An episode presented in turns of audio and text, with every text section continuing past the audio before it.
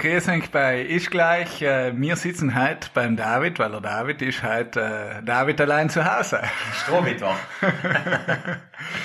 Tonstudio in der Gruber Cave. Genau, genau. Du David, ähm, das letzte Mal habe ich ja äh, meine Schuld, habe ich ja das Naturmuseum zum Naturkundemuseum gemacht, aber Jetzt haben wir gedacht, äh, nachdem ich ein bisschen die, die Zeitungen der letzten Tage verfolgt hat, wenn ich jetzt äh, sage, du bist Direktor vom äh, Historischen Museum Bozen, dann bin ich auch nicht ganz falsch, oder? Ja, genau, stimmt eigentlich. Wir haben mittlerweile im Naturmuseum äh, eine Ausstellung zum Maximilian, beziehungsweise eigentlich zum, äh, zum Haus selber, weil das Haus, wo wir gehostet werden von der Landesverwaltung, das ist ein Haus, was im äh, 16. Jahrhundert, also um 1500 gebaut worden ist, eben vom Kaiser Maximilian. Habsburger, der da achtmal in Bozen gewesen ist. Das haben wir erst gelernt im Zuge von die Kuratoren, die da die Ausstellung vorbereitet haben. Und ja, und das ist erstaunlich viel, äh, erstaunlich viel Besucher sein bei der Eröffnung kommen. Also wir haben ja, wir planen also bei den Eröffnungen von den Ausstellungen so circa 50, 60 so. Und da sind sicher 150 Leute gewesen. Also halt, äh, mhm. ein bisschen überraschend viel. Und wie gesagt, da werden wir jetzt wahrscheinlich jetzt nämlich auf historische Ausstellungen jetzt werden schon ein paar andere Museumsdirektoren hellhörig werden und werden jetzt Angst kriegen. genau, die was wegnehmen. Aber schon ein bisschen beleidigend, dass, äh, dass, dass die, ja, beleidigend ist eh, ist eh gut, dass die ja. Leute das interessiert, aber ich wünsche mir halt auch, dass wir dann die naturkundlichen Themen ja, ja, auch so viel haben. Nein, nein, nein, aber cool, nein. Ich meine, ich finde es toll, dass du das machst. Das ist ja in Gesamttirol, weil sind da ja extrem viele Aktionen. Ja, also gerade insbesondere in Tirol ist da ganz viel. In Südtirol ist schon wieder ein bisschen weniger, Trentino fast gar nichts. Äh, und ja, wer Lust hat, das ist eine kostenlose Ausstellung, also muss man keinen Eintritt zahlen, der ist noch äh, bis Mitte Juni, äh, kann man sehen. Da sind noch alte Gegenstände, die was wo äh, bei Ausgrabungen gefunden worden sind, unter anderem eine alte Spielpuppe in einem Brunnenschacht, was da drinnen war, nicht? Also hat man da wieder rausgezogen und alte... Die du vorige Woche reingekauft hast. genau, ja, ja. Ja, dort, dort, also die Geschichte von dem Haus ist ja sehr, sehr bewegend gewesen. Es waren früher vier Häuser, sind zusammengelegt worden, mehr, mehrfach saniert und umgebaut und da ist also wirklich äh, da ist einiges passiert. Aber eines der ältesten äh, Häusereien in, in Bozen, ja, gut, äh, ja, also das eine Bewegung. Ich habe gesagt, wenn die Mauern reden taten oder kannten, die taten uns was erzählen. Nicht? Also äh, schon schon Berg und dann, da lernt man auch, dass es dann genau am Eck, wo jetzt der Konditorei Klaus ist, nicht und die mhm. Viergelger Sommerkimp, äh, nicht die Viergler, siehst du mich schon wieder, die Findler, Findler, Findler also ein bisschen, ein bisschen Viergler, äh, die Findler Sommerkimp Binner Sauer geht, das zusammen im Tor war, das Findler-Tor. Und äh, nein, also wem, da kann man sich mal rück äh, besinnen, wie es war in der, im Mittelalter. Alter, ja, ja, na cool. In einer Zeit, wo der Kolumbus gerade Amerika entdeckt hat. Ne? Genau, genau. ja. Na, toll. Äh, schon, hab's Neues bei dir die Woche gewesen, was ich verpasst habe, was du mir noch erzählen willst? Ich war im Neu, äh, da hat's eine Vorstellung gegeben von den Joint äh, Projects. Halt war sie, weil ich uns halt verpasst, weil ich keine Zeit hatte. Ich habe eigentlich gedacht, die siegt die da, ja, aber du, ja, hast jetzt ja, von der Forschungsoffensive ja, erzählt ja, in einer von ja, unserer ja. ersten Folgen, Mani. Ja. Jetzt geht also rasant vorwärts. Für die, was es nicht wissen, jetzt gibt's eine Abmachung mit dem äh, Forschungs, wie heißt der, FWF, Forschungswissenschaftsfonds ja. in Österreich, äh, wo praktisch gemeinschaftliche wissenschaftliche Projekte eingereicht werden können beim FWF mhm. und das Land Südtirol steuert da jedes Jahr 1,5 Millionen Euro bei. Genau, also Südtirol zahlt sozusagen den Anteil der Südtiroler Partner. Ne? Genau, maximal aber 300.000 Euro genau. pro Projekt. Mhm. Ne? Also das ist die Maximalsumme, man kann ja, ja um weniger beantragen auf jeden Fall. Nicht? Und wichtig ist, also, soweit ich das bei der Projektvorstellung äh, verstanden habe, dass dieses äh, wirklich, also wirklich gleich äh, bedeutend ist der Südtiroler Anteil mit dem österreichischen Anteil. Es geht nicht darum, dass ich was als gleich Dienstleistungen einzukaufen, sondern es ist da wirklich das unverzichtbarer, äh, wie sagt man, Beitrag ist von Südtirol und umgekehrt von Österreich, dass man da überhaupt äh, zurückkommt. Eben, das, das ist super, weil eben, das ist ja effektiv so angekündigt worden und jetzt sieht man, dass sie halt Nägel mit Köpfen gemacht haben und äh, super für uns. Ne? Ja, das, das war ganz interessant. Und das war, also der Soll war, war voll. Ne? Voll, ja, von, nein, ganz, von ganz waren auch viele da schon, ja. also, nein, nein, super, ja, cool. Schauen wir, was da noch also Vielleicht reichen wir ja sein. Marc, was gibt's bei dir Neues? Ähm, es war total toll, weil vor äh, einiger Zeit, also letzte Woche, war der äh, Hohe Kommissar für nationale Minderheiten in Südtirol, das ist der Lamberto Danier, das ist ein Friolaner und der ist relativ neu in dem Amt. Und äh, sozusagen die Position ist bei der OSZE angesiedelt. Und äh, das ist ein Instrument zur Konfliktprävention, sprich wenn wenn er halt sieht, äh, dass äh, zwischen Mehrheit und Minderheit äh, Konflikte entstehen können, egal in welchem Bereich, dann wird er aktiv und das läuft meistens, nein, läuft meistens über über stille äh, Diplomatie.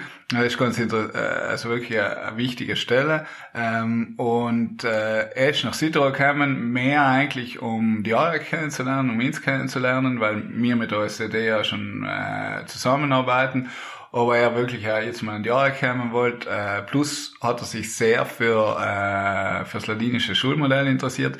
Also wir sind mit ihm auch zur ladinischen Volksschule nach St. Ulrich, weil bereits vor ein paar Wochen, ich weiß nicht, das haben wir glaube ich eh im Podcast gehabt, äh, wo, oder vor mittlerweile Monate waren, äh, war eine Delegation, die äh, Erziehungsministerin von Moldawien da, die auch mit eingebracht und der über die OSZE zustande gekommen und deswegen wollte sich das wahrscheinlich jetzt äh, selber anschauen.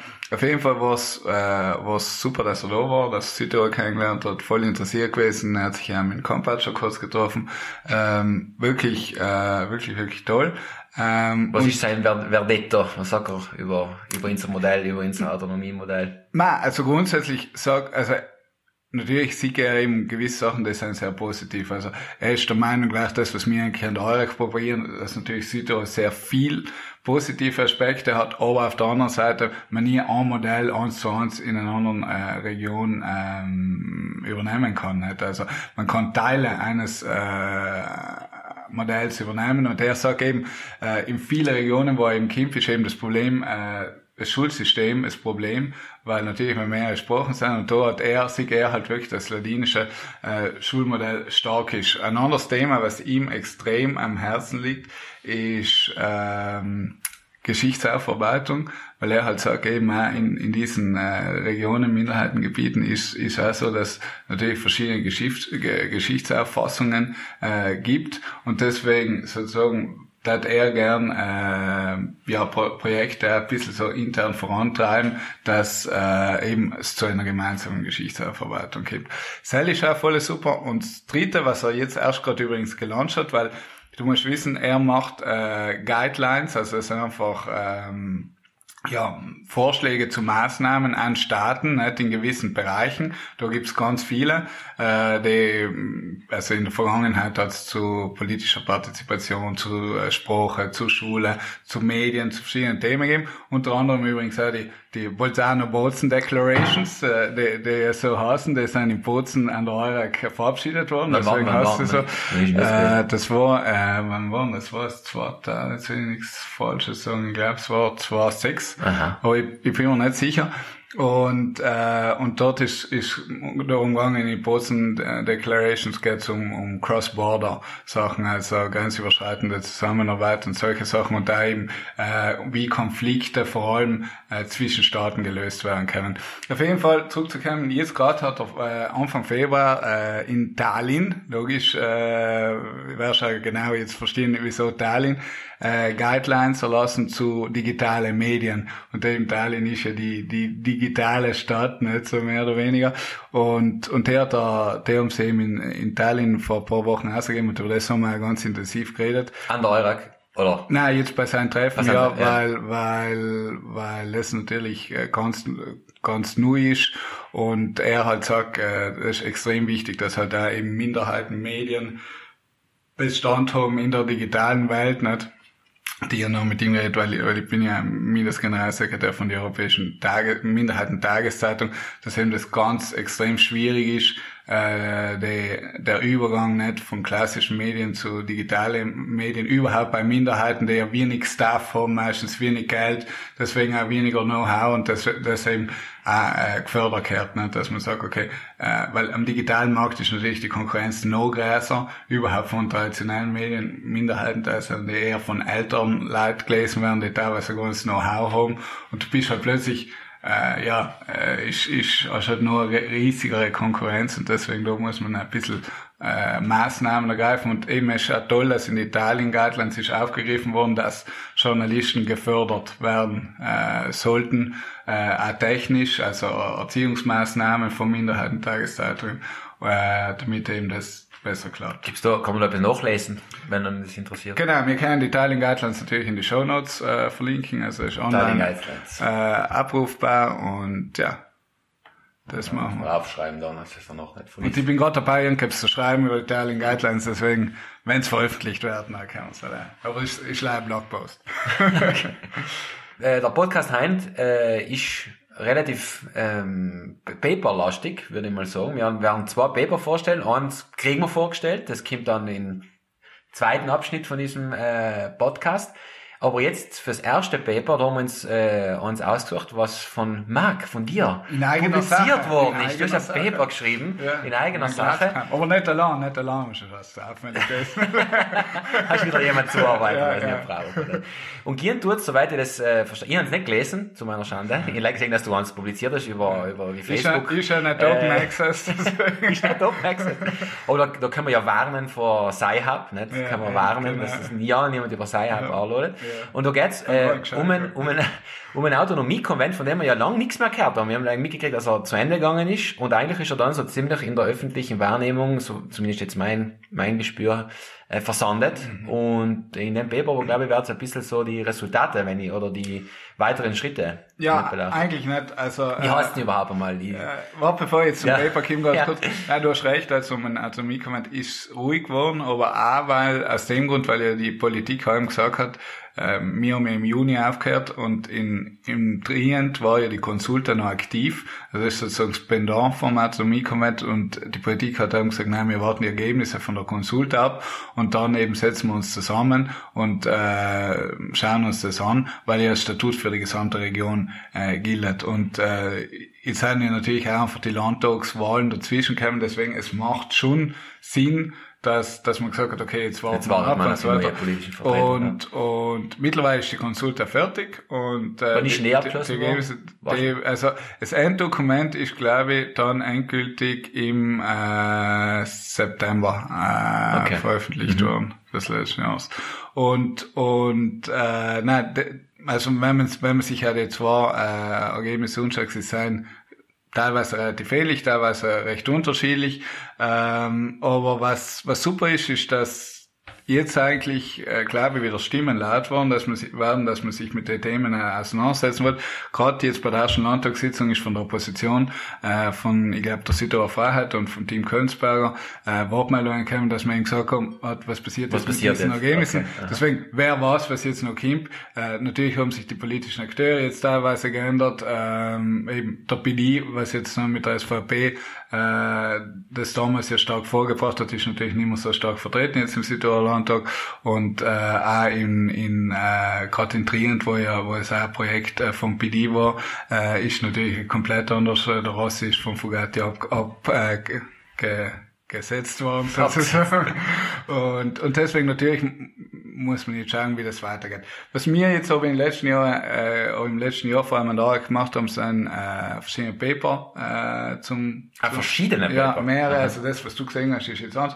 Eins äh, habe ich mit der Kollegin geschrieben, mit Elisabeth Alber, was da umgegangen ist, ähm, eben die, sei es das Design von Konvent und Consulta zu vergleichen. Äh, eins äh, habe ich selber geschrieben, das war für die Politiker, wo ich eine Medienanalyse zum Autonomiekonvent gemacht habe, sozusagen wie haben die Medien äh, den Konvent wahrgenommen und wie hat die Berichterstattung auch äh, die Bereitschaft der Bevölkerung mitzumachen beeinflusst und da den Ausgang des Prozesses.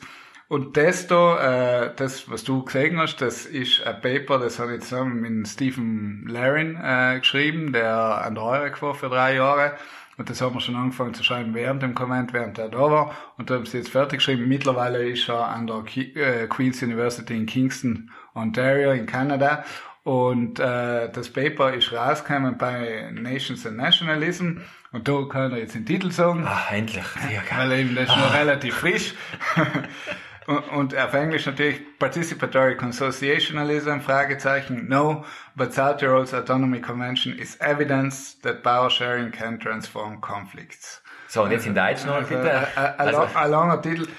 Nein, also grundsätzlich geht es darum, dass wir uns äh, angeschaut haben, ähm, wie der Comment äh, initiiert worden ist und warum. Wir haben aber auch gleichzeitig, was natürlich auf ein, äh, für ein englischsprachiges Publikum geschrieben ist, äh, kurz einen Abschnitt, einen historischen Abschnitt äh, gemacht äh, zu Südtirol und da sozusagen die verschiedenen ähm, ja, äh, die verschiedenen rechtlichen Maßnahmen äh, zur Sicherung des Prozesses kurz erwähnt, zur Befriedung des Prozesses in Südtirol. Und dann äh, eben sind wir auf den Komment eingegangen, äh, die Organe, die gearbeitet haben, äh, die Ergebnisse, ähm, wie sehr partizipativ war überhaupt der Konvent. Und danach sind wir, sind wir eigentlich zum Schluss gekommen, äh, dass wir eben gesagt haben, weil der Punkt ist der, wir gehen eigentlich da, äh, davon aus, also die Frage war eben, ist das eine neue Form von konkordanzdemokratischer Verhandlung? Weil, wie du weißt, haben wir in Südtirol äh, eine Form von Ko Konkordanzdemokratie, was einfach bedeutet, dass eben sozusagen die Gewalt, äh, die politische auf den, auf den verschiedenen Sprachgruppen aufgeteilt worden ist, also dass man möglichst probiert, äh, viele Akteure am politischen Geschehen teilhaben zu lassen und normalerweise ist auch in der Geschichte äh, Südtirols ist das ein sehr elitärer Prozess. Nicht? Wenn du denkst, wie sich, wie sich die Südtiroler Autonomie entwickelt hat, nicht äh, angefangen von äh, der, dem Paket 19er mhm. Kommission, auch jetzt noch 6er und 12er Kommission, die ja die Durchführungsbestimmung macht. Also das ist schon sehr elitär eigentlich. Und, und es gibt eben in keinem Minderheitengebiet und eigentlich auch äh, in keinem Gebiet, wo eben verschiedene Sprachgruppen, eben so, so ein Modell wie Südtirol vergleichbar hat es noch keinen so institutionellen partizipativen Prozess gegeben wie den Autonomiekonvent und das macht das natürlich eigentlich so ein ja, einzigartigen äh, Versuchsobjekt äh, und deswegen auch sehr interessant wissenschaftlich. Und eben unsere Fragestellung war, ist das Ganze eine neue Form von konkordanzdemokratischer Verhandlung oder nicht? Und ähm, sozusagen der Schluss, zu dem wir kämen, ist, dass, dass es das nicht ist, weil einfach grundsätzlich äh, die Partizipation, wie der Konvent äh, designt worden ist, äh, nicht sehr groß war, weil wenn du die vier Elemente des, des Autonomiekonvents äh, anschaust, eins war Open Spaces, zwei waren thematische Workshops, drei war das Forum der 100 und vier der Konvent der 33. Also bei den Open Spaces, wie du sagst, ist alles sehr offen. Es konnte jeder teilnehmen. Äh, es hat keine Tagesordnung gegeben und jeder konnte frei die Themen vorgeben. Also alles sehr offen. Nur wurden bei diesen Open Spaces, da wurden auch die Themen äh, gesammelt und auch äh, online äh, genauso transkribiert, die Ergebnisse und wiedergeben, auch keine Analyse gemacht. Und diese gemeinsam mit den thematischen Workshops, bei denen schon nicht mehr alle teilnehmen haben können, aber nur, äh, nur Vertreter von Vereinen, also war schon einmal so die Stufe der Teilnehmer der Partizipation geringer. Und äh, dadurch, äh, und die zwei Sachen waren so nur, ähm, ja, Vorschläge, die dem Forum der 100 und dem Kommentar 33 für ihre Arbeit gegeben worden sind. Also die sind nicht dem Landtag vorgelegt worden. Und dann beim Forum der 100 und dem Kommentar 33 war es so, beim Forum der 100 waren ja 100 Südtirolerinnen und Südtiroler, die nach Alter, Sprachgruppe und Geschlecht ausgewählt worden sind. Und die äh, konnten nur, ähm, also die konnten auch ein Dokument haben, die erarbeitet, das dann dem Südtiroler Landtag vorgelegt worden ist. Aber die, die haben nach dem Konsensprinzip gearbeitet. Deswegen alles, was in diesem Dokument drinnen ist, sozusagen ist im Konsens entstanden, bis auf eine Ausnahme von einer Gruppe, aber das lassen wir jetzt mal beiseite. Und beim Konventor 33 war es so, dass die 33 Mitglieder sogar vom Südtiroler Landtag ernannt worden sind, also nochmal mhm. aus einem kleinen Pool.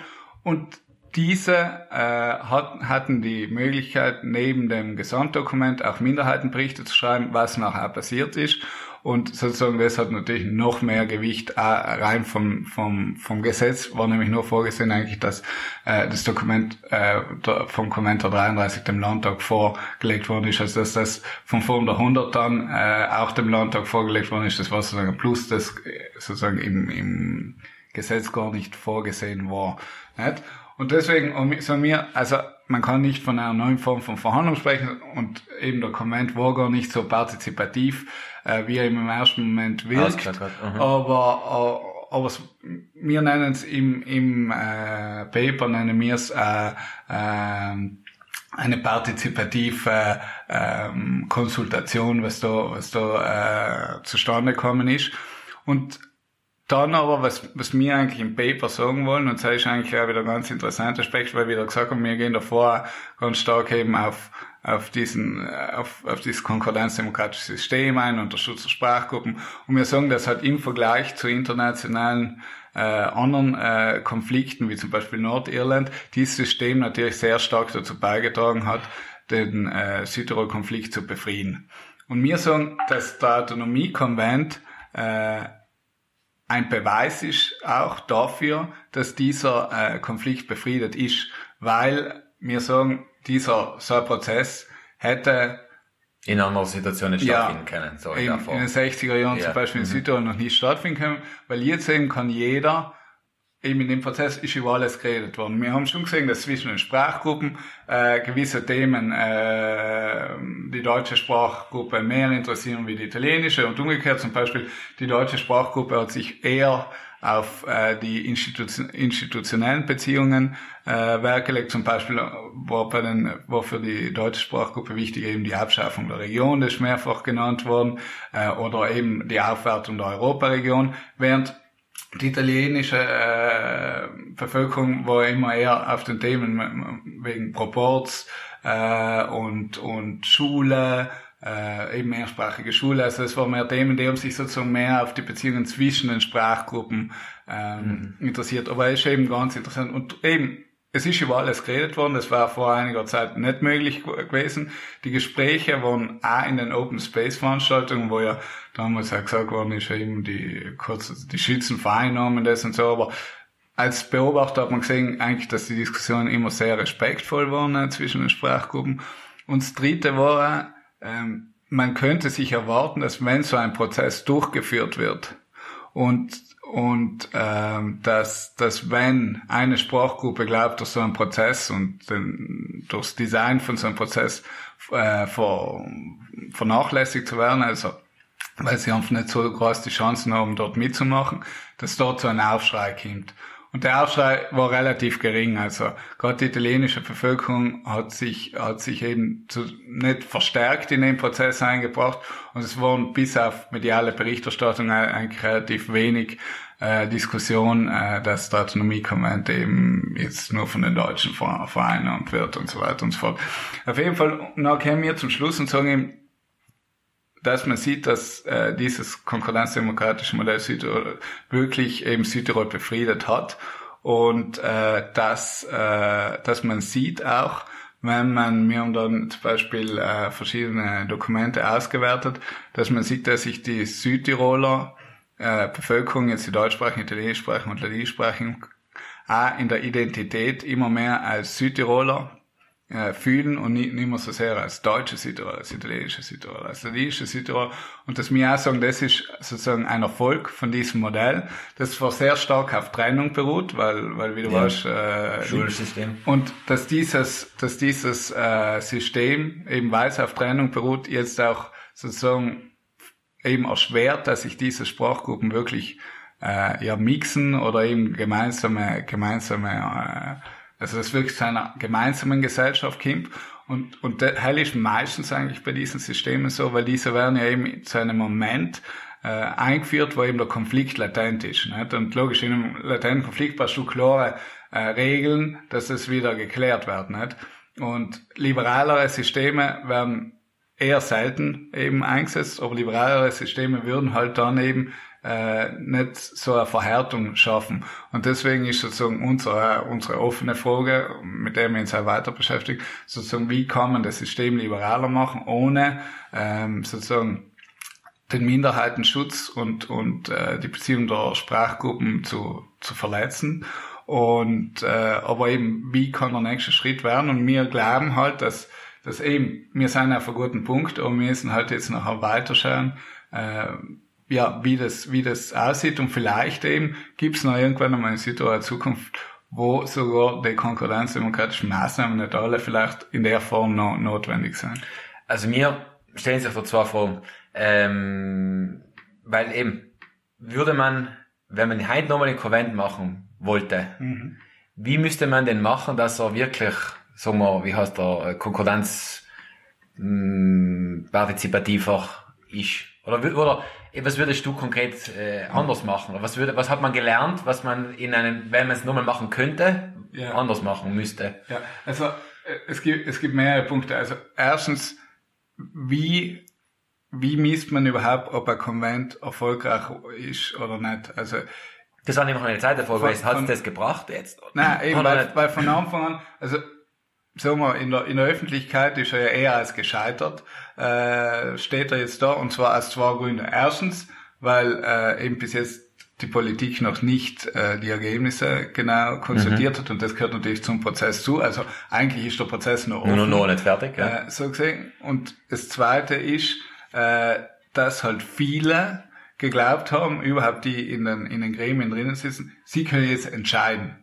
Aber es war ja von Anfang an ein konsultativer Prozess und dort niemand eine Entscheidung. Das heißt, die Erwartungshaltung war schon mal falsch. Die Erwartungshaltung war, war, war zu groß. Mhm. Und, ähm, und ich glaube, da sein, äh, ist ein großer Fehler gemacht worden.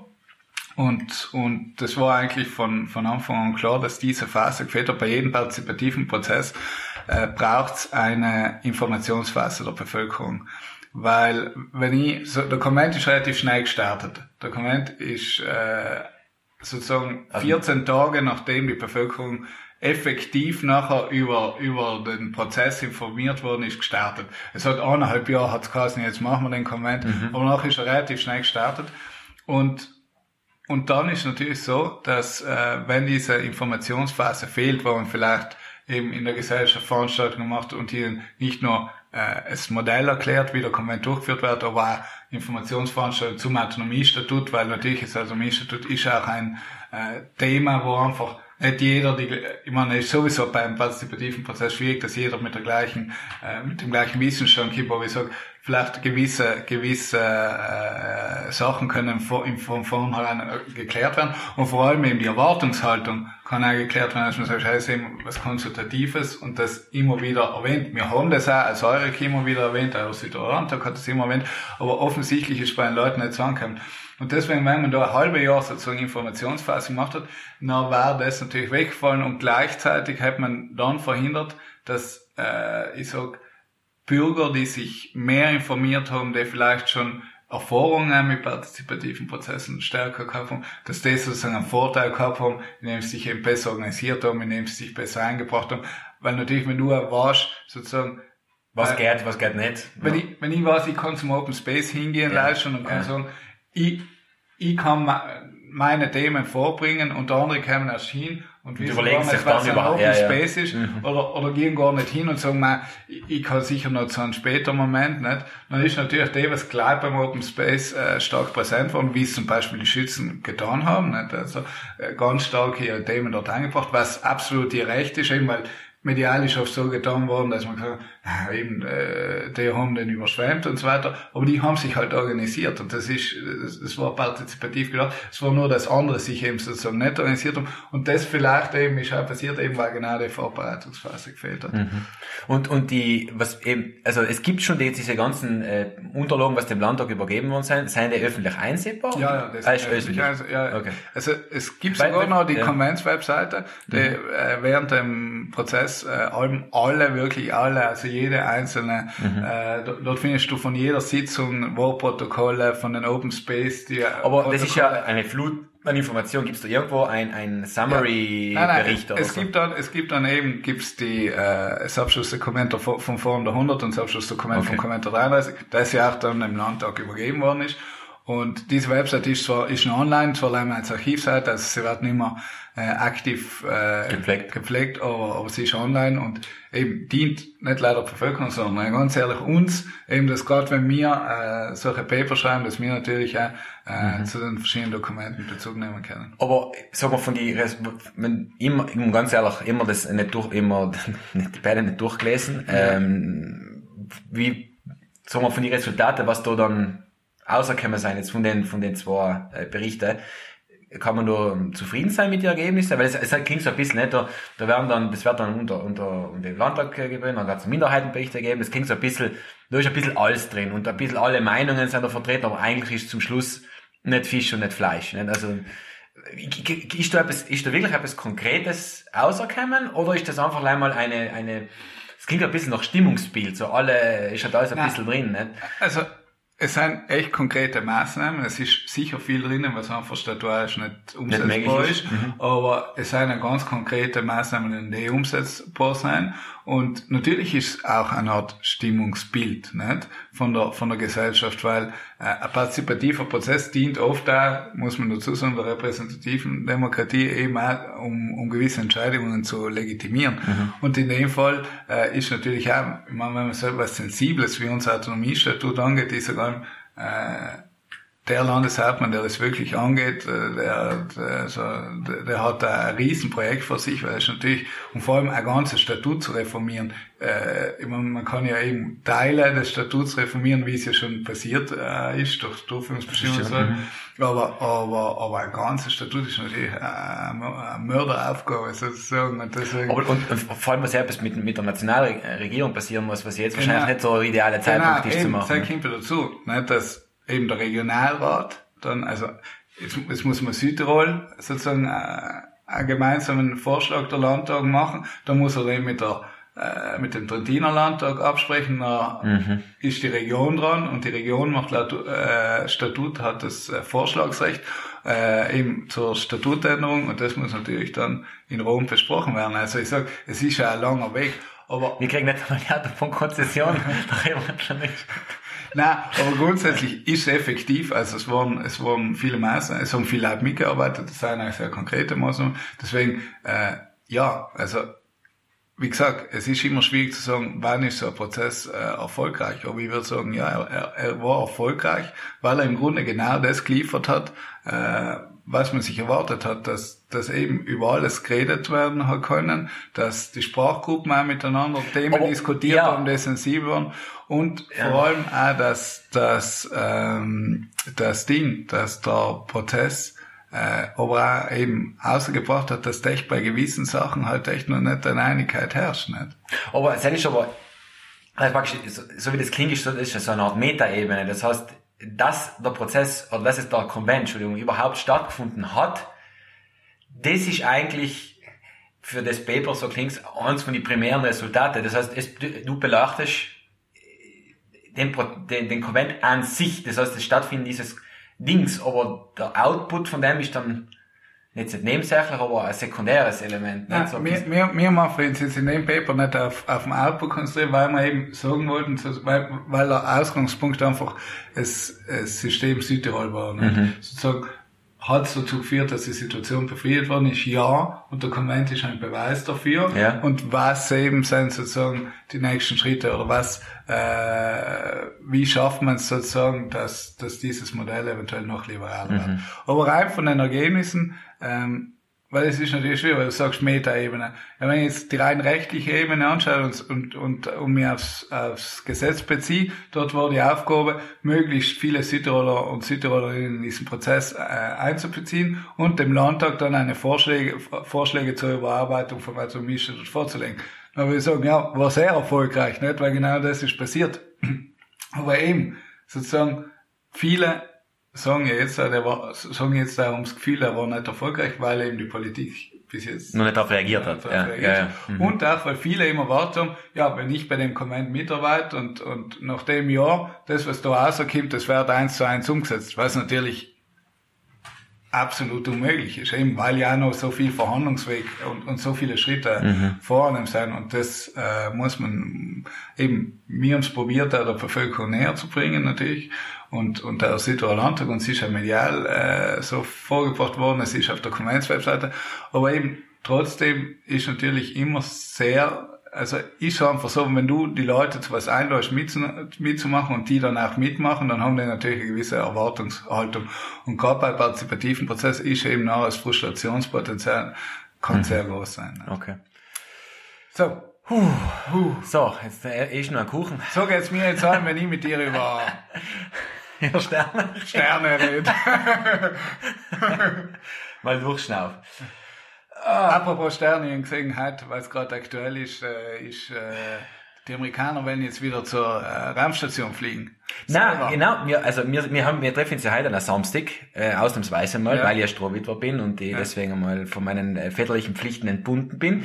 Äh, ich habe äh, durch Zufall über Twitter das äh, gesehen, dass eben heint ist von SpaceX, von Elon Musk, ja. äh, ein un, geschrieben auf, Inter, auf äh, also ein unbemannter, sprich, steckstrich unbefrauter äh, Flug äh, zur Raumstation gestartet und zwar eben mit einer Raumkapsel, wo ein, jetzt nenne ich mal Crash-Test-Dummy drinnen sitzt. Ja. Äh, und weil die Amerikaner sind, glaube ich, seit 2008 nicht mehr in der Lage, selber Menschen ins All zu hey, befördern. Ich wollte jetzt halt fragen, weil ich das eben halt gelesen, nicht bei dir auf Twitter, aber, ja. aber ich weiß nicht, auf Spiel oder so. Und dann, ich meine, irgendwie ist das krass, dass bis jetzt die Amerikaner leider durch die Russen sozusagen. Genau, mit Soyuz-Kapseln, ja. Ja. ja. politisch eigentlich ja, ja. total heikel. Und dann frage ich mich, die Amerikaner haben das ja, also ist da noch Hau verloren gegangen, aber was ist da passiert? Nein, das war die, eben das, das Space Shuttle Programm war nicht so erfolgreich, wie man sich, äh, sich das so irgendwie gewünscht hätte. Das Space Shuttle war ja an sich dazu gebaut, dass man es oft wiederverwenden kann. Eigentlich ja. das, was der Musk ja macht jetzt genau, mit seinen, ja. also das an wiederverwenden. Das hat sich aber herausgestellt, dass die Wiederaufbereitung von dem Space Shuttle sehr, sehr aufwendig war. Plus ist, soweit, ich bin jetzt kein Raumfahrttechniker, wenn ja. jemand sich besser auskennt, bitte korrigiert's mich. Äh, der Umstand, dass es es Space Shuttle seitlich am Booster also so am Tank eigentlich gebaut war, ja. ist, ist äh, vom Design her und vom Sicherheitsaspekt her extrem scheiß gewesen okay. anscheinend. Also ja. das da, da jetzt wieder, du das wieder eben so gelesen hast. Und die Space Shuttle Flüge waren ja insgesamt schon relativ gefährlich. Man muss denken von der sind 100, jetzt müsste ich schauen, wie oft die geflogen sind, nicht oft, 100, mhm. ein bisschen mehr wie 100 Mal es sind, es ist ja zwei, es sind ja eins beim Start, eins bei der Landung ja, das sind, es haben sich komplett, eins ist explodiert und eins ist beim Wiedereintritt äh, explodiert. Äh, es sind sehr gefährlich gewesen, mhm. nicht? Und dann hat man praktisch das äh, versucht, das System zu, zu überarbeiten, aber dadurch, dass die NASA sehr wenig äh, Budget hat, nämlich 0, glaub 0,4 Prozent vom gesamten amerikanischen Haushalt, ist das halt lang, lang, lang nicht, nicht gegangen. Dann haben sich die Amerikaner bei den Russen eingekauft. Ja. Und in der Zwischenzeit ist jetzt aber so, dass viele private Firmen, wie eben SpaceX, da angefangen hat zu, daran zu arbeiten und der Abkommen auch schon mit der NASA hat. Ja. Äh, der, der Musk macht ja schon Versorgungsflüge ja. Zur, zur Raumstation. Also mit aber das ist schon gesagt, dass man sich jetzt wieder sozusagen auf eine, auf eine private private Firma. Ja, wobei da, da fließt natürlich schon Geld darauf von, ja, der, vom, vom, vom, von der Regierung, von der amerikanischen. Nicht? Es ist, schon eine, eine Kollaboration. Nicht? Ähm, aber interessant, ja, es ist spannend, weil ich kann mich erinnern, irgendwann mal ein russischer politischer Vertreter hat gesagt, wenn sie die Amerikaner nicht zusammentun, dann können sie mit einem Trampolin zur Raumstation hupfen. Nicht? Also, also hat schon so ein bisschen Druck gegeben, nicht? das wieder zu machen. Und eben, soweit wir das jetzt sagen können, ist der, also der Start war sehr erfolgreich. Die Landung von der ersten Stufe war auch erfolgreich. Äh, die Raumkapsel ist jetzt unterwegs zur Raumstation ja. und wird morgen, sprich am Sonntag, äh, andocken. Das ist, also werden sie mal versuchen, dass es andocken kann. Mhm. Dann wird sie wieder loslösen, wieder eintreten und dann schauen, ob, es, ob das alles äh, glatt geht. Nicht? Ja, und dann ist schon geplant, heuer, wenn das alles funktioniert, ja. die ersten zwei amerikanischen Astronauten, Platz hätten, glaube ich, sieben, okay. fliegen während zwei äh, zur Raumstation mit dieser Dragon. Capsule äh, fliegen. Ne? Okay. Also das wird ja spannend. Die haben zufälligerweise den Livestream äh, mitverfolgt. Äh, ziemlich ziemlich cool gewesen. Ja, geil. Sie ist interessiert. Du überhaupt was anderes, weil ich eigentlich gar nicht gefragt. Äh, sollte sollte es jetzt möglich sein nachher und äh, und finanziell leistbar, das ist halt natürlich schon interessiert, oder? Mit so SpaceX. Ja, aber da, wir hängen uns schon auf beim finanziell leistbar. Ja, ja. wenn, wenn, wenn, ja, wenn, wenn, natürlich würde mich das interessieren, nicht? Also, ich glaube, das ist schon, ähm, das, ich, ich sogar so, äh, das darf ja jedem empfehlen, weil, ähm, die Amerikaner, oder nicht die Amerikaner, die Astronauten, die zurückkommen von solchen Flügen zur ISS, ähm, der, ähm, die, viele, nicht alle, aber viele haben eine, eine Bewusstseinsänderung. Das ist also wirklich psychologisch belegt. Das schon, ja. ja. das ist der sogenannte Overview-Effekt. Äh, praktisch, sie, sie kriegen einen Überblick über ja. die Erde, wo sozusagen diese, ganze, dieses ganze Konstrukt an, an Grenzen, das mir jetzt ja im Kopf haben, das existiert nicht, das gibt's gar nicht. Und äh, da wird eigentlich klar, dass wir jetzt voll auf der Meter, voll auf der Meter, dass wir im volle, äh, also wir alle gemeinsam im gleichen Boot sitzen. Das äh, im Boot, nicht im Boot, dass wir in gleichen Boot sitzen und, und äh, das sind leider kleine, dünne Schichtatmosphäre von einem sehr unwirtlichen, kalten, feindlichen Weltall schützt. Nicht? Und wir und von der Welt, da sieht man auch, wie wir mit der Erde umgehen, nämlich scheiße. Ich glaube halt, dass wenn das jeder mal sehen könnte, nicht, dass, Mhm. dass wir da anders vielleicht miteinander umgehen. Das ist meine Vermutung, weil, äh, weil eben diese das Grenzen gibt's nicht. Das machen wir jetzt selber im Ja, ja, Kopf, aber nicht? Frage jetzt zum Beispiel, Ja. kann man das nicht irgendwie nachstellen, simulatormäßig zum Ja, Beispiel? aber ich weiß nicht, ob es, ja, muss es schon sehr realistisch sein, nicht? Also ich glaube, es muss schon sehr realistisch sein, dass du da wirklich das Gefühl hast, du, du siehst das von außen, nicht? Also du musst ja, ich glaube, da, da gehört nicht leider das zu Segen dazu, sondern das ganze Die Einsamkeit und, und und, alles, ja, ja, und, äh, ich meine, da, da gibt's ja von vielen Mondastronauten, die da hingeflogen sind zum Mond, gibt's diese, diese Berichte, nicht? Also, er ist nur viel extremer, weil die selber um die Erde als Kugel gesehen. Also, ist wirklich die Kugel und das schwarze Weltall, was ja die ISS-Astronauten ja nicht einmal sehen. Das heißt, sie sind so zu nah, das heißt, sie sehen nicht die Erde als Kugel, sondern immer nur flächig, aber trotzdem die Krümmung logischerweise. Und, aber die, auch die haben schon dieses, äh, diesen Effekt, nicht? Dieses, dieses Gefühl, dass man da vielleicht etwas dienen müssen. Nicht? Deswegen, ich würde es sowieso jedem empfehlen, Leider kann sich das nicht jeder leisten, logisch. Einmal zumindest in den nächsten 50 Jahren wahrscheinlich nicht. Aber dann werden wir sehen, nicht? Was dann, was dann, und was die virtuelle Realität eben vielleicht machen kann, effektiv. Wir könnten ja Ding, was? Hey, machen wir jetzt. Wir können so, so ein Crowdfunding aufmachen, was? Schießt David Gruber zum, zum Mars. Und dann fahren wir jetzt schon nur zusammen, was? Ja, jedes Jahr so ein Euro und dann kannst du aus. Ähm, wa- was, ja, genau, was, was ja auch mal garantiert hat, was tatsächlich leistbar ist, wenn man äh, wenn man, sagen wir, wenn man sehr gut verdient und äh, vielleicht langfristig leistbar ist, sind diese Parabelflüge mit dem, Ah, ja, äh, mit okay. so diesen, diese 20 Parabeln, dass man noch in diesen 20 Sekunden, wo der, der Flug, das, der Flieger, der Jumbo, einen Einfliegt, dass man der halt schwerelos ist, Wie nicht? viel kostet das? Ja, das kostet, es gibt zwei Orte, die das anbieten, Frankreich und Schweiz. Äh, In der Schweiz ist es ein bisschen teurer, dann kostet es 8000, Überraschend, äh, 8000 äh, Franken Money von Okay. der Schweiz und Ah, 6000 gut. Euro von Frankreich und das sind, glaube ich, 20, äh, eben 20 Parabeln müssten sein im Vomit Comet, nicht? also im Kotzkomet, weil Okay. äh, Äh, übergibt man ja. sich in der Regel. Äh, und das, das ist sicher eine coole Muss man mal Erfahrung. gemacht haben, ja. Nein, äh, übergeben, ja, muss man auch mal gemacht haben, aber diese Flüge, glaube ich, sind auch ganz be ab, also es ist jetzt aber leider mal um die Schwerelosigkeit an sich äh, kann ich mal erleben. so umschütteln und das Gleiche Wasser geben. Nachdem, nachdem sie ein Bier getrunken haben. Genau, aber vielleicht kann man mal eine, eine Podcast-Folge im, im Hellwarm mal cool. Sollen wir aufnehmen? Sollen wir aufnehmen? Das Aufnahme geht. hey, kann man wirklich mal dienen. Also, wer, wir können ein Spendenkonto einrichten. Wir Für haben eine Aufnahme. Flüssigkeiten ausgetauscht. Nein, auch. Marc. Nein. Samstag in der Früh. Nein. Gut, gut. So, David, du hast ja für uns etwas vorbereitet, um ein bisschen auch jetzt äh, zwischen einem und anderen Paper ein bisschen äh, Hitze reinzubringen. Ah, jetzt weiß ich nicht. Schauen wir mal, das Ganze ein bisschen aufzulockern.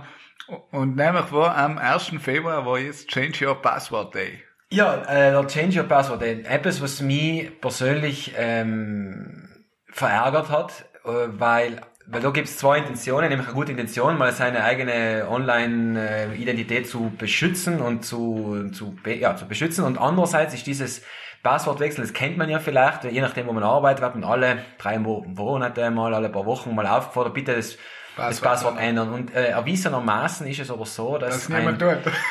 Nein, teilweise warst du gezwungen, das zu Ja. tun. Lei- Es, es hat äh, in 2012 mal eine Untersuchung gegeben, die gezeigt hat, dass dadurch eigentlich die Sicherheit ähm, weniger wird durch dieses Wechseln, weil warum? Weil sich die Leute selber ihr Passwort aussuchen, äh, das sie sich dann irgendwie merken können. Meistens ist dann kurz, das schreiben sie dann irgendwo hin, sie können sich nicht so viele Passwörter merken. Business am besten Fall auf sie am- Bildschirm. genau, so. mit der Post-it am Bildschirm zupicken, das ist die klassische Variante.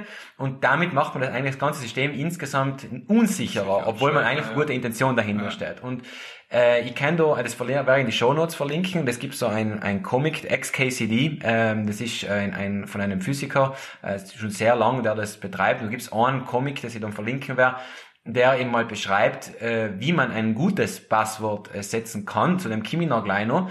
Ähm, weil man hat so im Kopf, ja, man, es muss viele Sonderzeichen enthalten und, und äh, Ad Groß, und Stern und klein, klein, ja. groß, Ziffern. Und, äh, ein ein Passwort, wo man sich unmöglich merken kann. Und im Zuge dieses äh, Change of Password bin ich dann auch noch, das war auch wieder wirklich Zufall, bin ich auf, auf YouTube, ist mir ein Video empfohlen worden vom YouTube Google Algorithmus, äh, von Computerfile äh, ist der Kanal. Äh, Und das sind so IT-Ler, die äh, die Laien einweisen in Computertechniken. Wie, wie, wie, wie funktioniert ein Denial of Service Attack? Wie, was ist überhaupt RAM und so weiter. Ja. Auf jeden Fall gehst du zum Passwörter gegangen. So. Und das dann immer rumgeschaut und die Sache war, der hat sozusagen vorgezeigt, wie schnell heutzutage Passwörter gehackt werden können. Dazu muss man mal Folgendes dazu sagen. Äh, ich war bis zu dem Video allen der Meinung, äh, ja, eigentlich kann man kannst du ein Passwort gar nicht hacken, weil zum Beispiel wie ihr seid beim Online-Banking, wenn du zum fünfmal, glaube ich, oder dreimal oder zehnmal das Passwort Das falsch eingibst, eingibst, dann wirst du einfach gesperrt. Und immer haben wir gedacht, ja super, dann bist du eh, bist eh ein Pastor, so, weil ja.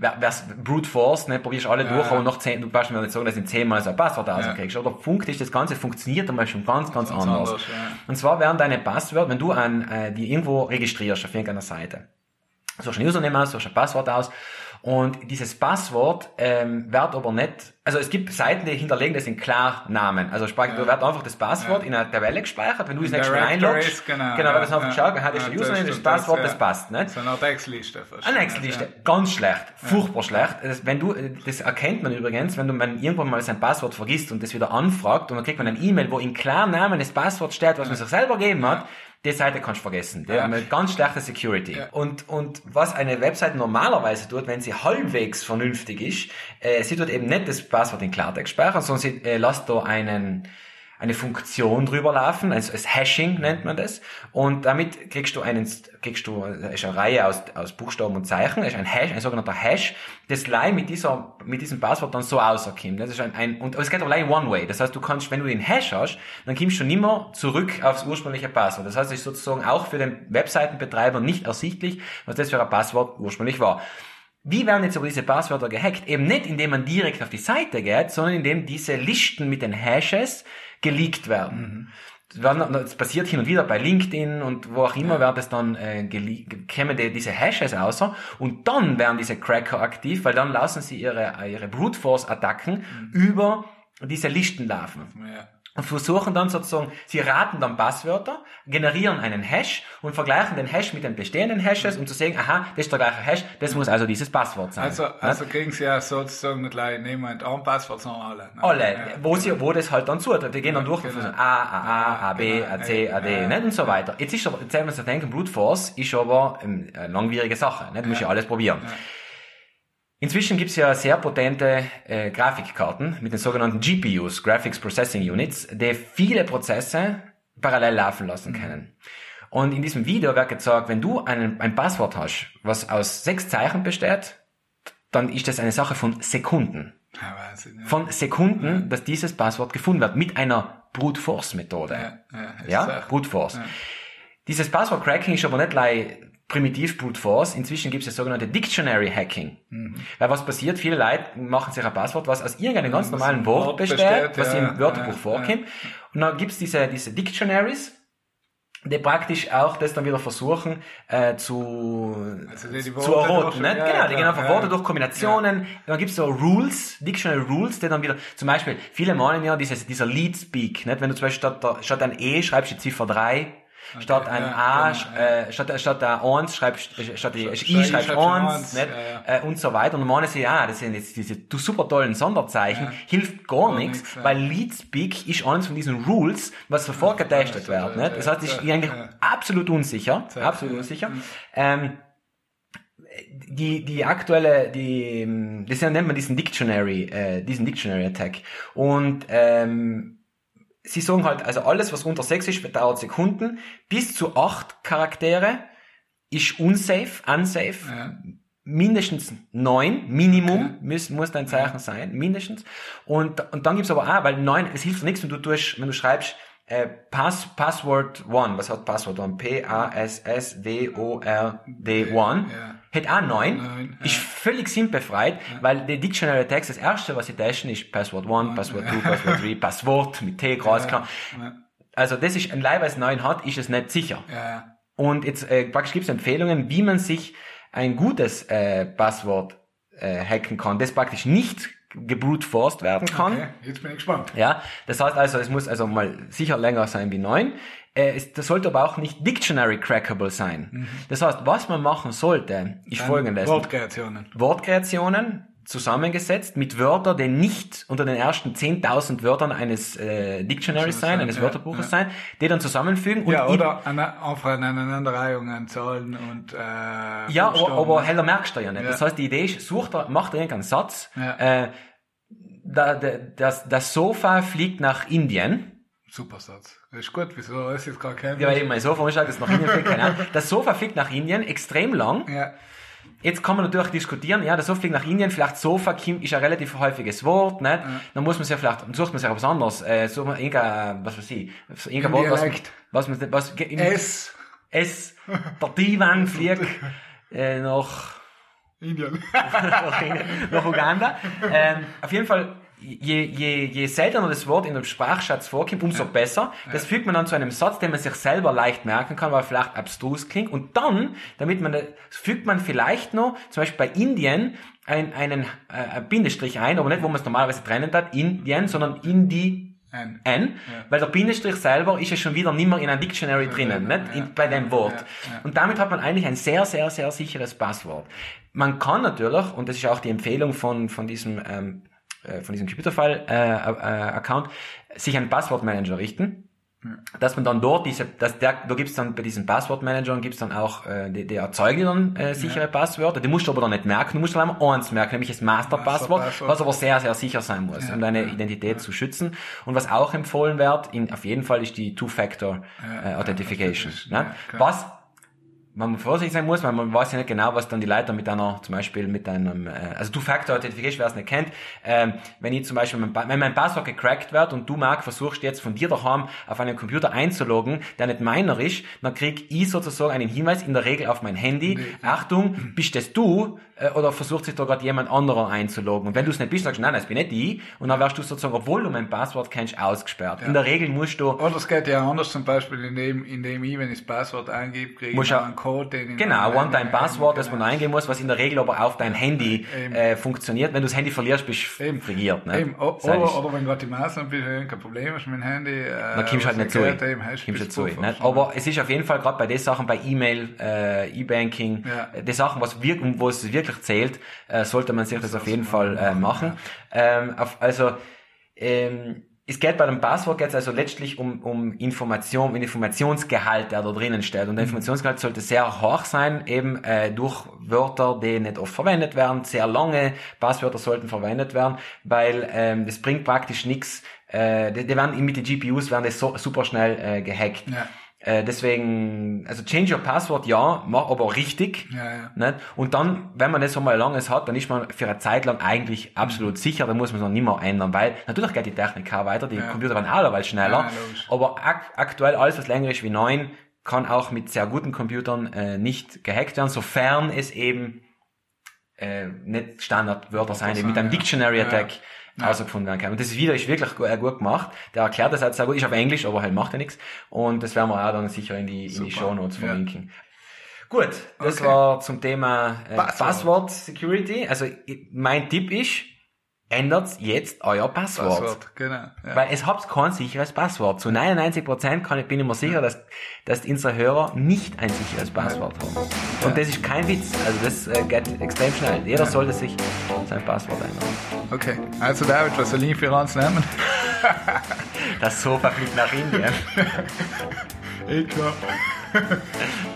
Na, äh, wir kommen zum letzten Teil, Wir kommen zum letzten Teil und den wir voraufgezeichnet haben, müssen wir den wir voraufgezeichnet haben und den werden wir jetzt einspielen. Wir sitzen jetzt da mit der Mara Mantinger, Soziologiestudentin an der äh, Uni Konstanz und Uni Heidelberg, erfolgreich abgeschlossen mittlerweile, den Master.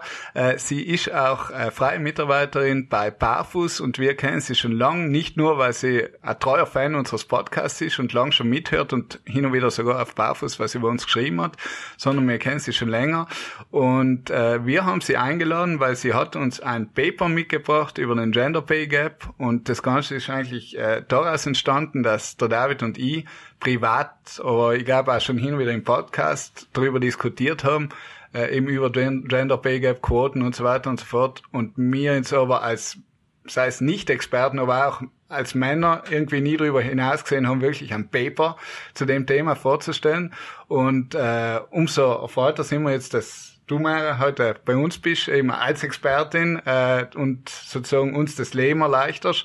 Und ich bin mir sicher, äh, du hast uns ein spannendes Paper zu dem Thema mitgebracht. Und vor allem äh, kann der David und ich die dann äh, wirklich äh, löchern mit, mit vielen, vielen Fragen. Ja, hallo, ich freue mich auch da zu sein. Ähm, ich stelle eben ein Paper vor zum Thema, ähm, warum Frauen weniger verdienen und warum die Leute aber auch glauben, dass das fair ist. Und das klingt ein bisschen kontraintuitiv am Anfang und deswegen war das Paper auch so ähm, interessant und hat auch viel Aufmerksamkeit erregt, wenn es rausgekommen ist. Also das Paper ist ähm, im 2017 im American Sociological Review rausgekommen und hat sehr viel Aufmerksamkeit erregt, weil ähm, das ein kontraintuitiv, kontraintuitives Ergebnis ist. Und ähm, das Besondere an dem Paper ist die Methode, mit der das ausgefunden worden ist, ähm, weil wie will man schon berechnen, ob die Leute es fair finden, wenn Frauen weniger verdienen als Männer? Und ähm, das kann man jetzt dann genauer besprechen. Wie heißt, wie heißt das Paper? Um, das Paper heißt um, Why Should Women Get Less? Evidence on the Gender Pay Gap from Multifactorial Survey Experiments. Und im Titel ist eben die Methode schon ähm, angedeutet. Genau. Mhm. Ähm, soll ich einfach direkt loslegen und erzählen, um was es da geht? Also, mich würde mal also interessieren, der, der Gender Pay Gap.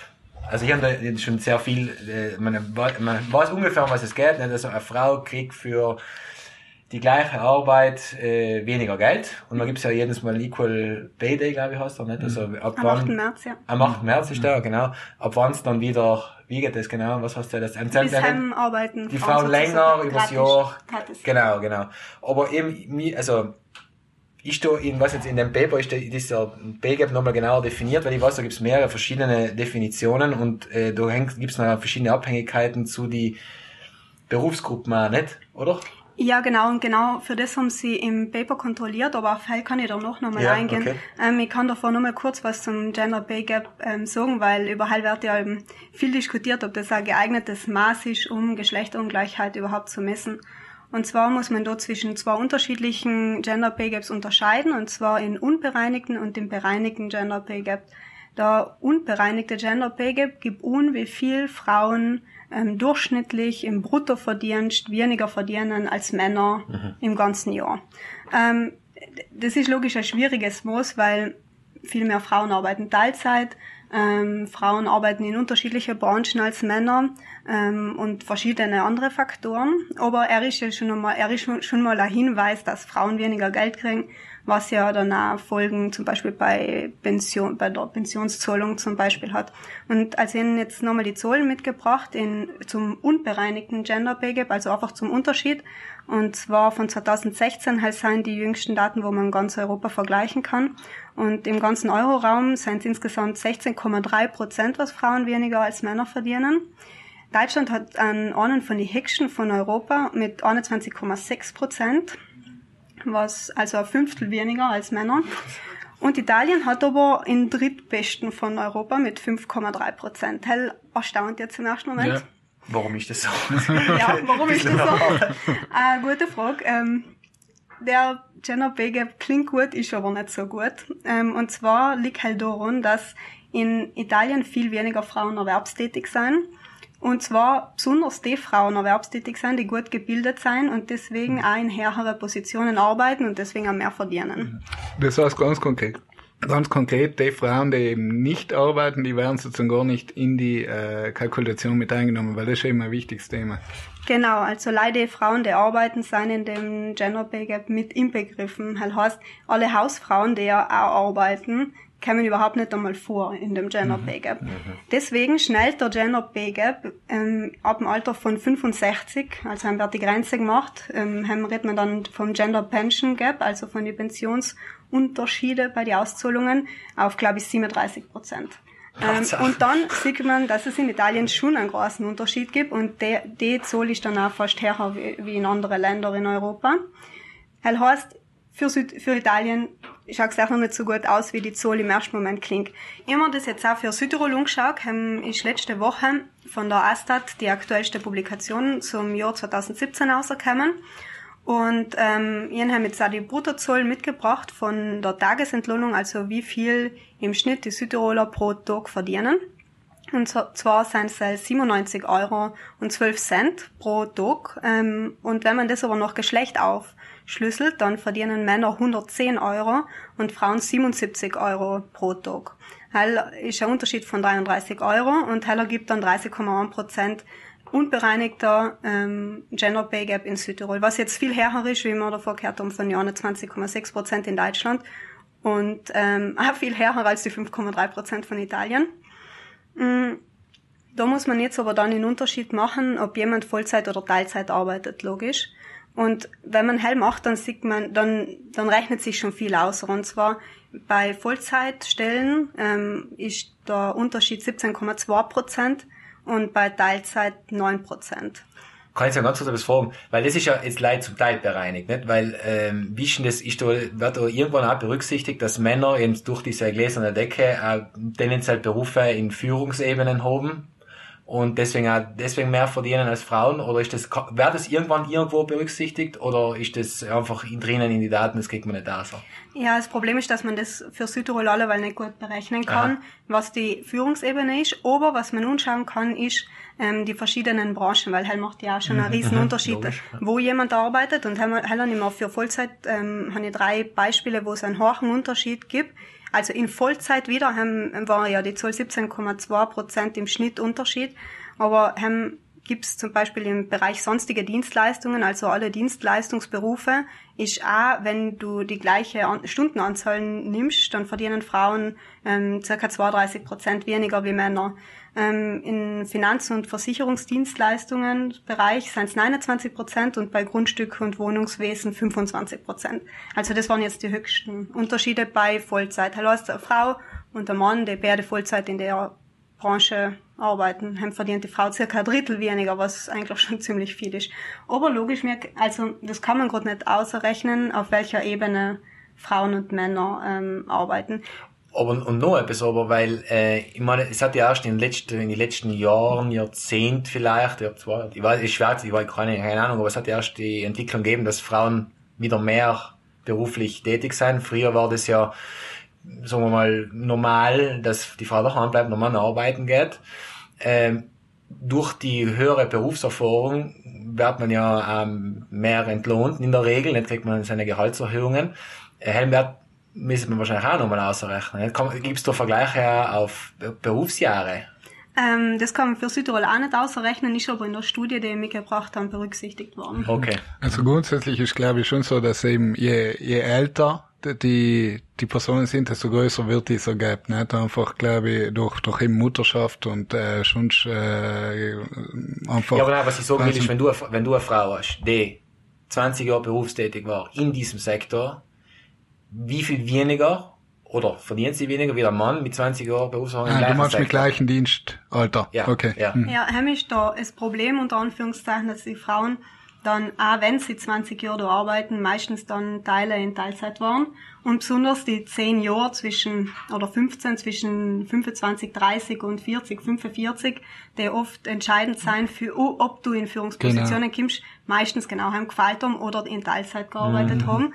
Und das kannst du dann noch nicht mehr gut ausrechnen. Es ist auch gerade letzte Woche so eine Studie rausgekommen, wo es darum geht, was passiert, wenn Frauen und Männer Eltern werden. Und äh, man sieht total, dass wenn Frauen Mütter werden, dann sinkt ihr Lohn extrem mhm. und bleibt aber auch konstant über 10, 20 Jahre viel niedriger. Mm, bei Männern hingegen gibt es am Anfang einen kleinen Knick und danach ähm, steigt es tendenziell zu, im Vergleich zu, was sie vor der Geburt vom Kind verdient. Und bei den Frauen sinkt zeigen auch die Zahlen von Südtirol, die einzige Altersgruppe, wo Frauen mehr verdienen als Männer, ist unter 19. Ähm, haben verdienen Frauen in Südtirol mehr als wir Männer. Ja, aber, aber Entschuldige, wenn ich jetzt ein bisschen der Advocatus Diaboli ja. bin. Äh, wie, wie vergleichbar sind die Zahlen dann? dann also jetzt, ich rede jetzt von dem von Südtirol, bei der Studie werden wir danach noch sehen, nicht? Aber wie, weil da sind schon ein paar Sachen nicht berücksichtigt. Nicht? Also ich meine, wie, also ich frage mich schon, wenn, wenn, meine, dass, dass, dass es wie, effektiv weniger verdient wird in absolut und dass sich dann auf die Pension ist, ich glaube, da brauchen wir nicht diskutieren. Mhm. Nicht? Aber wie ist denn das äh, vergleichbar? Also nicht? ich glaube, die grundsätzliche Frage ist, warum rechnen wir Sachen überhaupt aus? Und wir rechnen Sachen aus, um erklären zu können, warum verdienen Frauen überhaupt weniger.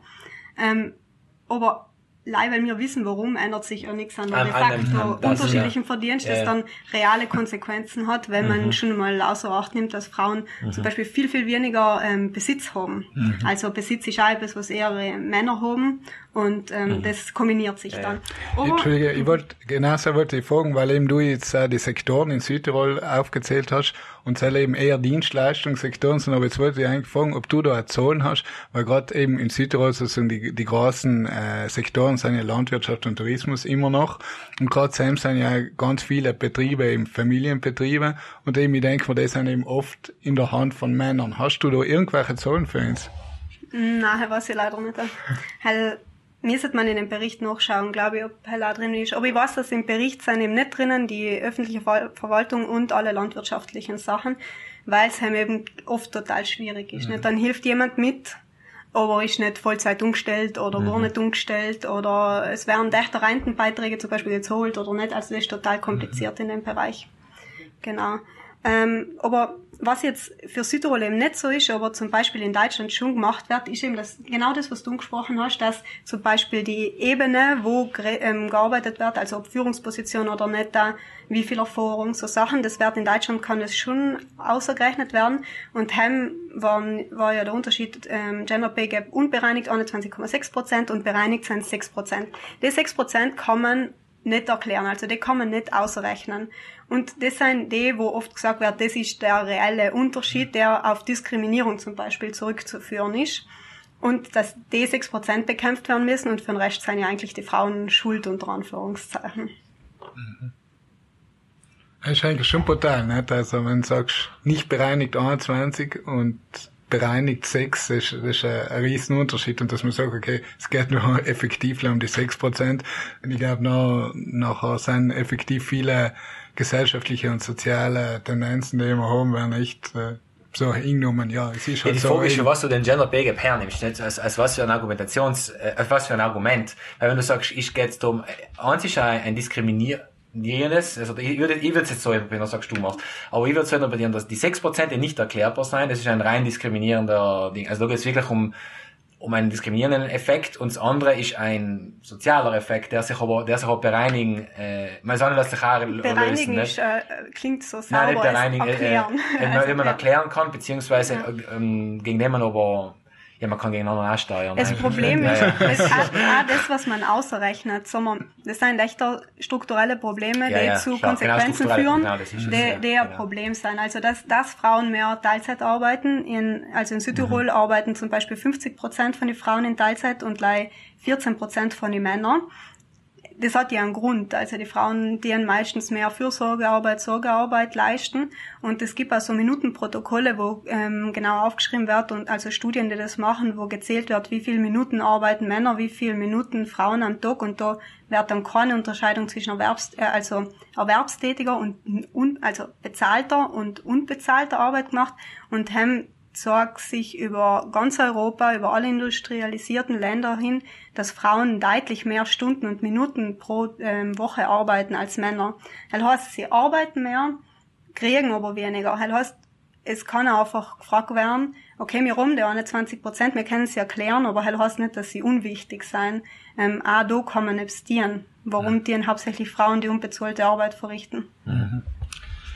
So, Mari, ich glaube, jetzt wird's aber ernst. Jetzt sind wir so lange beim Gender Pay Gap gewesen und danke für deine Erläuterungen, aber ich glaube, jetzt sollte man noch wirklich langsam zum äh, Paper kommen. Ja, genau. Und zwar habe ich das Paper genau mitgebracht, weil das auf die 6% eingeht und fragt, warum gibt's überhaupt nur die 6%? Und da gibt's jetzt zwei Theorien, mit denen man erklären kann, warum Frauen weniger verdienen. Eine Theorie ist, dass ähm, Frauen sich mit Frauen vergleichen weil sie ja eher tendenziell in der gleichen Branche arbeiten, zum Beispiel im sozialen Bereich, sind Lehrer oder Lehrerinnen eben und vergleichen sich mit anderen Lehrerinnen und denken sich, ja, im Vergleich zu denen verdienen ich eigentlich gar nicht einmal so wenig. Das gleiche bei den Männern sind so zum Beispiel Ingenieur und denken sich, ja, im Vergleich zu meinen Kollegen verdiene ich ganz okay.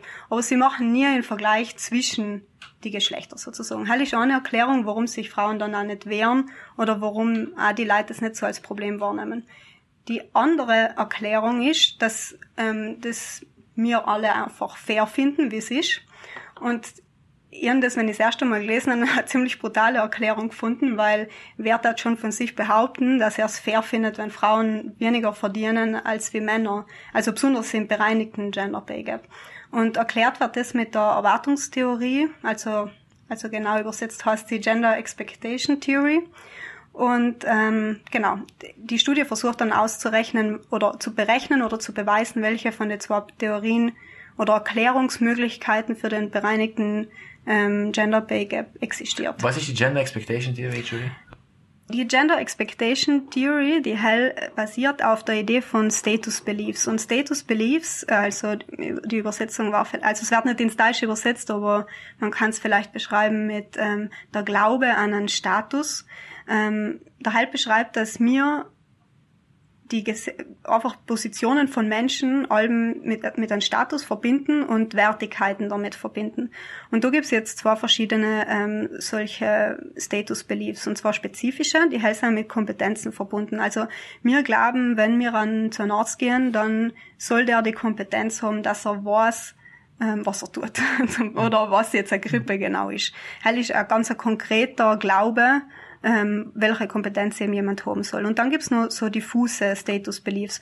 Und sind oft ähm, unbewusste, oft ganz unspezifische und diffuse Ideen, die man meistens auch nicht genau explizieren oder aussprechen kann oder sagen kann, was man da glaubt. Das wird auch oft mit Normen beschrieben. Ist das zum Beispiel, wenn ich einen Anzug an, dann wäre ich als seriöser wahrgenommen? Und gehört dazu der diffusen Status? Oder ist das Ja, genau. Oder einfach, dass man glaubt, dass Frauen fürsorglicher sein, zum Beispiel. Ah. Also eben, es, es geht nicht darum, weil du jetzt das Beispiel gebracht hast, äh, dass wenn wir zu einem Arzt gehen, auch aus geben, sagen mir, der soll die Kompetenz in dem haben, sondern wir geben sie ihm einfach, oder? Hell ist also eben sicher beliebt, dass wir jemandem einfach eine gewisse Kompetenz zuschreiben, ob er sie noch hat oder nicht, ist, ist irrelevant. Genau, es ist ein Glaube. Genau. Also man geht einfach davon aus. Und bei den diffusen Status, ähm, Status Beliefs ist es eben so, dass man einfach glaubt, dass Frauen eben zum Beispiel fürsorglicher sein, dass man eben vielleicht auch glaubt, dass Männer kompetenter sein, besonders in bestimmte Bereiche. Und hell ist jetzt eben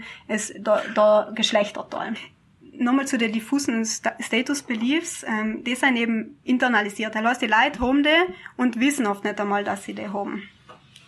Und Teil okay. ist das Wichtige. Und die, die werden, das ist jetzt nicht gleich bezogen auf Geschlecht, das kann man auf alle möglichen Sachen beziehen, aber Geschlecht ist ein sehr eindeutiges Merkmal, aufgrund von dem wir Kategorisierungen vornehmen. Das heißt, wir, wir weisen einfach in jeder Kategorie etwas zu. Das ist so, wie wenn man sagt, ja, der hat, der Mann ist sehr weiblich in der und der Hinsicht. Aber wer hat überhaupt gesagt, dass das eine weibliche Eigenschaft ist? Mhm. Wenn, ja. Mhm. Genau. Und ähm, was jetzt wichtig ist, ist eben, dass die ähm, Status Beliefs werden benutzt, um eben Kompetenzen einzuschätzen und ähm, in die verschiedenen, in, in Frauen und Männer werden unterschiedliche Standards zum, zugewiesen. Also man glaubt auch, dass zum Beispiel, äh, oder vielleicht handelt und denkt man unbewusst dann, dass eine Mutter vielleicht weniger kompetent im Beruf ist als äh, ein Vater. Also es Besondere bei ähm, dem Paper und warum ich das jetzt mitgebracht habe, also das war jetzt allein ganz ein kurzer ähm, Theorieeinschub.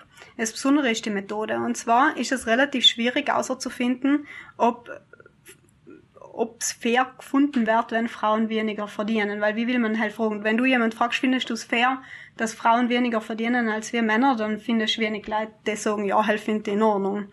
Und genau deswegen wird halt in der Studie kontrolliert. Also am Anfang haben sie alle Teilnehmer gefragt, ähm, ob sie finden, dass Frauen und Männer gleich viel verdienen sollen für die gleiche Leistung. Und ich glaube 96 Prozent haben gesagt, sie finden, Frauen und Männer sollten gleich viel verdienen. Und die Methode, mit der man das jetzt außerfinden kann, die heißt ähm, Factorial Sur Survey Experiments und die funktioniert so, dass in jedem ähm, Befragten, also das sind Online-Fragebögen, werden kurze Geschichten sozusagen gezeigt. Also da wird dann zum Beispiel gesagt, ein Mann mit 20 Jahren Berufserfahrung ähm, arbeitet in einem mittelständischen Unternehmen, ähm, ist ähm, sehr fleißig, macht seine Arbeit gut, und ähm, hat zwei Kinder und viel Erfahrung. Und er verdient im Monat 1500 netto. Und dann wird gefragt, ist das ein faires Gehalt oder nicht? Und zwar auf einer Skala von minus 5, halt ist unfair tief, 0 ist genau in Ordnung und plus 5 ist unfair hoch. Und da müssen die Leute bewerten, ähm, wie, wie fair sie das Gehalt finden. Und da werden dann die einzelnen ähm, Variablen, die ich gerade gesagt habe, also zum Beispiel eben Geschlecht, ähm, in welcher Branche, also jetzt nicht gesagt, in welcher Branche, wie viel Erfahrung, ob jemand gut arbeitet oder nicht gut arbeitet, ob er eine Familie hat oder nicht eine Familie hat, verschiedene Sachen, werden dann systematisch und ohne Zusammenhang ähm, variiert. Mhm. Und genau, und dann wer, wer, werden insgesamt 200 verschiedene solcher Vignetten heißen, die kurzen Geschichten generiert und die werden dann von Leid bewertet. Weißt du zufällig, wie viele Leute äh, die gemacht haben? Ja, also 1600 Leute haben bei der Studie mitgemacht und die ist in Deutschland gemacht worden, weil Deutschland so einen hohen ähm, Gender Pay Gap hat und weil man davon ausgeht, dass HEM ein großer Anteil über Diskriminierung funktioniert. Mich hat jetzt interessieren, äh, wie, viel, wie viele Frauen und wie viele Männer? 800, 800? Ja, ähm, ziemlich genau gleich viel. Also ähm, gleich viel Frauen und Männer und für Heil ist dann noch auch kontrolliert worden bei den Ergebnissen, ob Frauen oder Männer das ausgefüllt haben. Und, und welcher Altersbereich? Weil ähm, normalerweise ist bei den psychologischen Studien meistens Studenten, ne? Soziologisch. So, Entschuldigung. Entschuldigung, ja, ja. Spät. Es ist gar nicht, es ist gar nicht so spät. Check's leider nicht. Nein, weil, wie, weil ähm, bei, bei den Studien werden ja meistens Studenten an herumgezogen. Das ist ja leichtes. Äh nein, nein, nein, das ist ja, ähm, glaube ich, eine Stichprobe. Ja. Ähm, ah, okay. zufällige Stichprobe vom Melderegister, soweit ich ah. weiß. Also das ist schon in Ordnung. Schon in Ordnung. ja, ja, no. Das fragst du komplett. Ja. Genau. Jetzt, ähm, und genau. zwar, zwar sind da, ich wollte noch sagen, zwölf verschiedene ähm, arbeitsmarktbezogene Merkmale kontrolliert worden. Und zwar, um zu kontrollieren, ob es jetzt einen Unterschied ergibt, wie viele Informationen man über einen Bewerber hat, weil hell wird ja auch gesagt, dass Geschlecht als Information für, als Proxy für ein anderes Merkmal gilt. Und um hell auszuschließen, haben sie in bestimmte Lei ähm, fünf Merkmale von ähm, in den Geschichten erzählt, in, in andere acht und in andere zwölf arbeitsbezogene Merkmale. Und die zwölf kann ich auch kurz einmal sagen, damit man sich ein Bild machen kann. Und zwar haben die Personen, also ist ähm, das Alter, Geschlecht, Bildungsabschluss, Beruf, ähm, das Einkommen im Monat. Hell war bei alle dabei. Und dann die restlichen Merkmale, die äh, variiert worden sind, war die Erfahrung im Beruf, wie lange jemand im Beruf schon ist, ob jemand Kinder hat und wie viele, der Gesundheitszustand, die Leistung im Job, die ökonomische Situation vom Unternehmen und die Unternehmensgröße. Und die Variablen sind systematisch variiert worden. Mhm. Und äh, zu die zu die Ergebnisse. Jetzt sind wir ganz gespannt. Genau. Also ähm, so kann man ja sehr subtil messen, ob Leute jetzt ähm, das wirklich für gerecht finden, wie viel Frauen und wie viel Männer verdienen.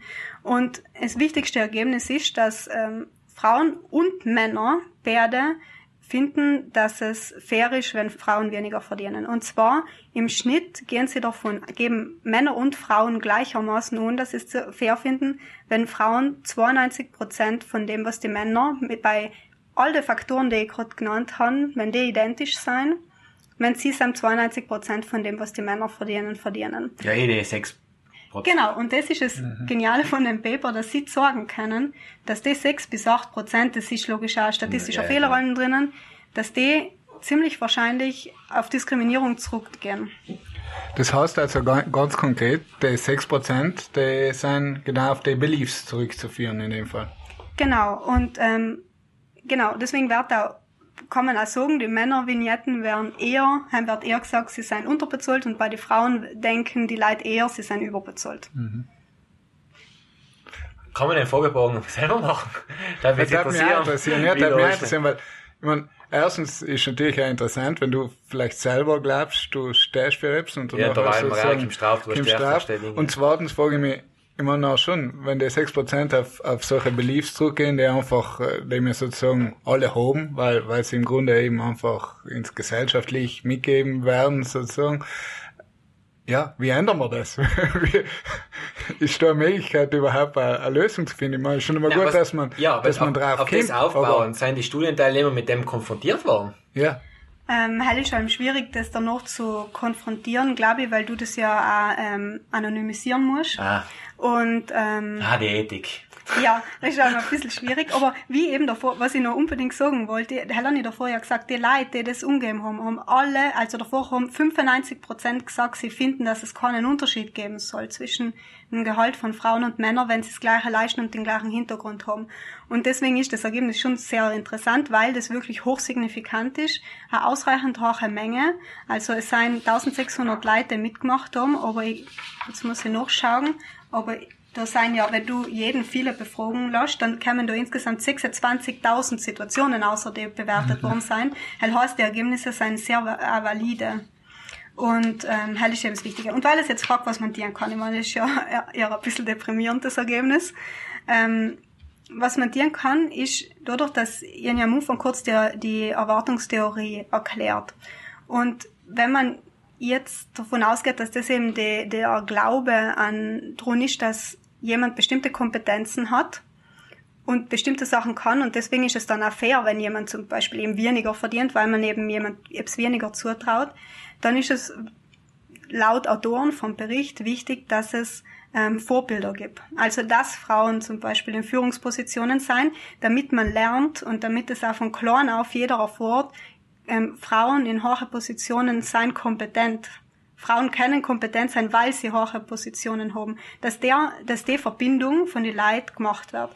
Und deswegen sagen die Autoren auch, im, ist zum Beispiel eine Frauenquote ein sehr sinnvolles Instrument, weil du lei so den Kreislauf durchbrechen kannst, dass wir ja glauben, dass die, die Frauen weniger kompetent sein, also weniger in die Positionen kommen und deswegen auch kein Vorbild sein. Ja, also es klingt schon total spannend.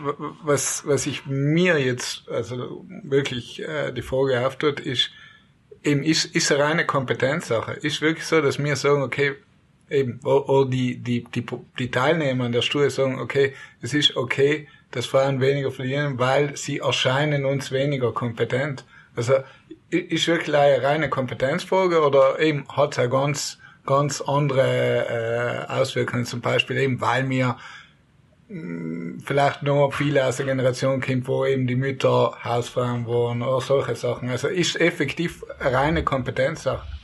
Ähm, genau, hell ist es ja, dass dadurch, dass es also eigentlich glaube ich, hast du dir schon selber die Antwort geben, weil das ist ja die Verknüpfung von Kompetenz mit Erfahrung. Also man geht davon aus, dass Leute kompetent sein, kompetent sein, wo man gelernt hat, dass sie kompetent sein, weil wie, wie will wir wissen, dass jemand kompetent ist? Wir haben das gelernt, an bestimmte Eigenschaften jemand als kompetent einzuschätzen.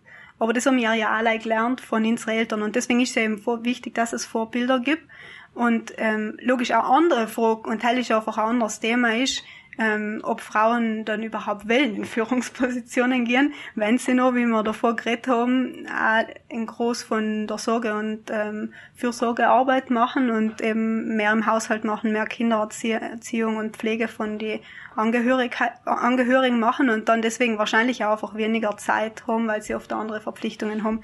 Ähm, was ich auch noch kurz sagen wollte, ist, ähm, dadurch, dass wir die zwei Theorien haben und sagen können, die Erwartungstheorie steht, die das, den Unterschied viel besser erklärt, ähm, wissen wir, wir auch, was, welche Maßnahmen eher nicht erfolgreich sein. Und zwar, ähm, wenn man weiß, wie viel Frauen und Männer ähm, jeweils verdienen. Es gibt ja in Deutschland jetzt das Entgelttransparenzgesetz, glaube ich, heißt das, wo du als Arbeitnehmerin zum Beispiel das Recht hast, zu fragen, wie viel deine Kollegen in der, auf derselben Ebene verdienen im Schnitt. Ähm, Helfer festigt aber lei unsere, also laut der Theorie, wenn man mit der konsequent durchdenkt, dann bedeutet Helei, dass die Leute dann wissen, sie verdienen weniger, aber das vielleicht auch in die Kompetenzen wiederum zuschreiben, weil du kannst es heim ja nicht filtern, so wie in der Studie gefiltert worden ist. Mhm. Und dir dann denkst, ja, das wird schon fair sein, ich werde schon weniger kompetent sein. Und dass das im Umge Umkehrschluss sogar zur Verfestigung von dem Glauben kommen kann, ist, ist die Folgerung von den Autoren. Mhm. Okay, also Vorbilder schaffen. Vorbilder schaffen und ähm, die, die Frauen überhaupt erstmal in die Positionen einbringen, was sie sagen, ah, es ist nicht die schönste ähm, Methode der Welt, weil Quoten ja auch wieder implizieren und genau das eben auch dann als Argument gebracht wird, die Frau ist ja Quotenfrau und nicht aufgrund von ihrer Kompetenz drinnen. Die Frage ist, ob, und teils sagen auch die Autoren, ist, dass die die Erfahrung, die die Leute machen, ist dann echter, die Frau ist in der Position mhm. und macht's dann gut. Halt ist die Hoffnung dahinter sozusagen. Ich habe da, ich weiß nicht, ob es gerade passt, aber ähm, ich lese mal kurz ein, ein Rätsel vor. Auf Englisch geht aber auch auf Englisch. Na, na, okay. Um, a father and a son are in a horrible car crash that kills the dad. The son is rushed to the hospital. Just as he's about to go under the knife, the surgeon says, I can't operate. That boy is my son. Wie geht es? Ich kenn's schon. ich bin jetzt. Ich brauche mehr Zeit. Ehrlich? Steh und zurück. Ich hab's auch nicht verstanden. Ja, jetzt soll ich es nochmal vorlesen. Ja, bitte. Also, a father and a son are in a horrible car crash that kills the dad. The son is rushed to the hospital. Just as he's about to go under the knife, the surgeon says, I can't ah, operate. Okay. That boy yeah, is my okay. son. Ah ja, the surgeon is a wife. Is his mother. ja, genau. ja, genau. Aber eben, du musst nachdenken. Ja, ja. wenn ich das das erste Mal gehört habe, habe ich es auch nicht verstanden. Ich habe es auch auf Deutsch ähm, haben gelesen und ich, ich bin auch nicht auf die Lösung gekommen. Und ja, da geht es dann genau auch um die Ideen, aber da geht es auch dann viel ums Gendern bei dem Thema. Also, ja, in Deutsch funktioniert das glaube ich deswegen nicht so gut, weil wir, wir hätten ja gesagt Chirurgin, nicht? Also wir, ich, ich ja, viele sagen es schon auch noch, schon gerade ja, gesehen äh, Frau Präsident. Frau Präsident. Okay. Na, aber faktisch, aber viele, also viele geben nur die Antwort, äh, das ist ein schwules, äh, äh schwule Familie, der hat einfach zwei äh, Väter. Ne? Witzig, also hier, hier als erstes hat irgendwas Außereheliches gedenkt. Jetzt hat wahrscheinlich eine Psychologin angehört. aber hetzig, als hätte nie als erstes gedenkt. Und der Soziologe hat sagen, da sieht man genau, was für Kategorien man mit den Sachen verbindet. also genau das ist ja die Idee. Nicht? Man ja, verbindet allem mit bestimmten Gruppen, bestimmte Eigenschaften. Genau, das ist das, weil, weil du gesagt hast davor, Marc, nicht, äh, man eigentlich denkt man, man ist selber nicht so, aber diese, diese ja. Bias, ja. wie sagt man, diese, diese Voreingenommenheiten, die sind einfach ganz tief verankert, glaube ich. Ja, ne, also deswegen bin ich ja jetzt von dem Paper, macht mich fast ein bisschen nachdenklich, weil ich sagen dass okay, grundsätzlich eben gerade was die Kompetenz umgeht, da die jetzt persönlich sagen, nicht, dass ich zwischen Frauen und Männern unterscheide, aber ich, eben, ich bin gespannt, dass wenn ich, wenn ich so einen Test machen darf, ob, ob das effektiv ist. Deswegen war auch meine Frage, ob man das rein auf die Kompetenz eben äh, abzielt oder ob das nicht da eben ganz andere Facetten mit sich bringt, eben wie eben das, was man einfach erzieherisch vielleicht noch von früher mitkriegt oder so, und nicht auf die Kompetenzfrage. Ich weiß nicht, keine Ahnung. Ähm, aber eben für die Kompetenz wird genau da ja kontrolliert, nicht? Und das sind eben einfach wirklich die, die Glaubens Vorstellungen oder eben des Status Beliefs, was man eben zuschreibt und das lernt man eben genau als Kind. Deswegen wird in der ähm, Geschlechtersoziologie oder ähm, in dem Bereich so viel über Sozialisation, also was wir als Kinder oder auch Jugendliche von der Umwelt ähm, erklärt kriegen oder was wir sehen, was das für ein, dass das eben einen großen Einfluss für ganz vieles ähm, Unterschiede hat. Ja, Maya, ich bin auf jeden Fall extrem dankbar, dass du uns das Paper mitgebracht hast und extrem dankbar, dass, dass du uns heute die Arbeit abgenommen hast und, und das so super vorbereitet hast. Ähm, danke, dass du da warst. Wir wünschen natürlich viel, viel Erfolg auf deinem äh, weiteren Berufsweg. Jetzt gerade bist du ja bei der Astat im Moment in Südtirol. Äh, wird das noch länger sein? Ähm, ja, jetzt voraussichtlich noch bis Ende Februar. Ähm, ich schreibe ihm alleweil einen Bericht und den gebe ich ihm ab. Okay, ja super. Na, auf jeden Fall alles, alles Gute, Mann. Danke nochmal. Und David, ich sag, längste Podcast-Folge überhaupt war das wahrscheinlich. Wir orientieren uns aber mehr methodisch inkorrekt. Ja, eben. Also, ich hoffe, unsere Hörer und Hörerinnen haben ein extremes Sitzfleisch und äh, vor allem, äh, ja, wären wir nicht zu langweilig. Du, also David, mit dir war es wie immer eine Freude und äh, bis zum nächsten Mal. Danke dir, Marc. Vielen Dank. Vielen Dank.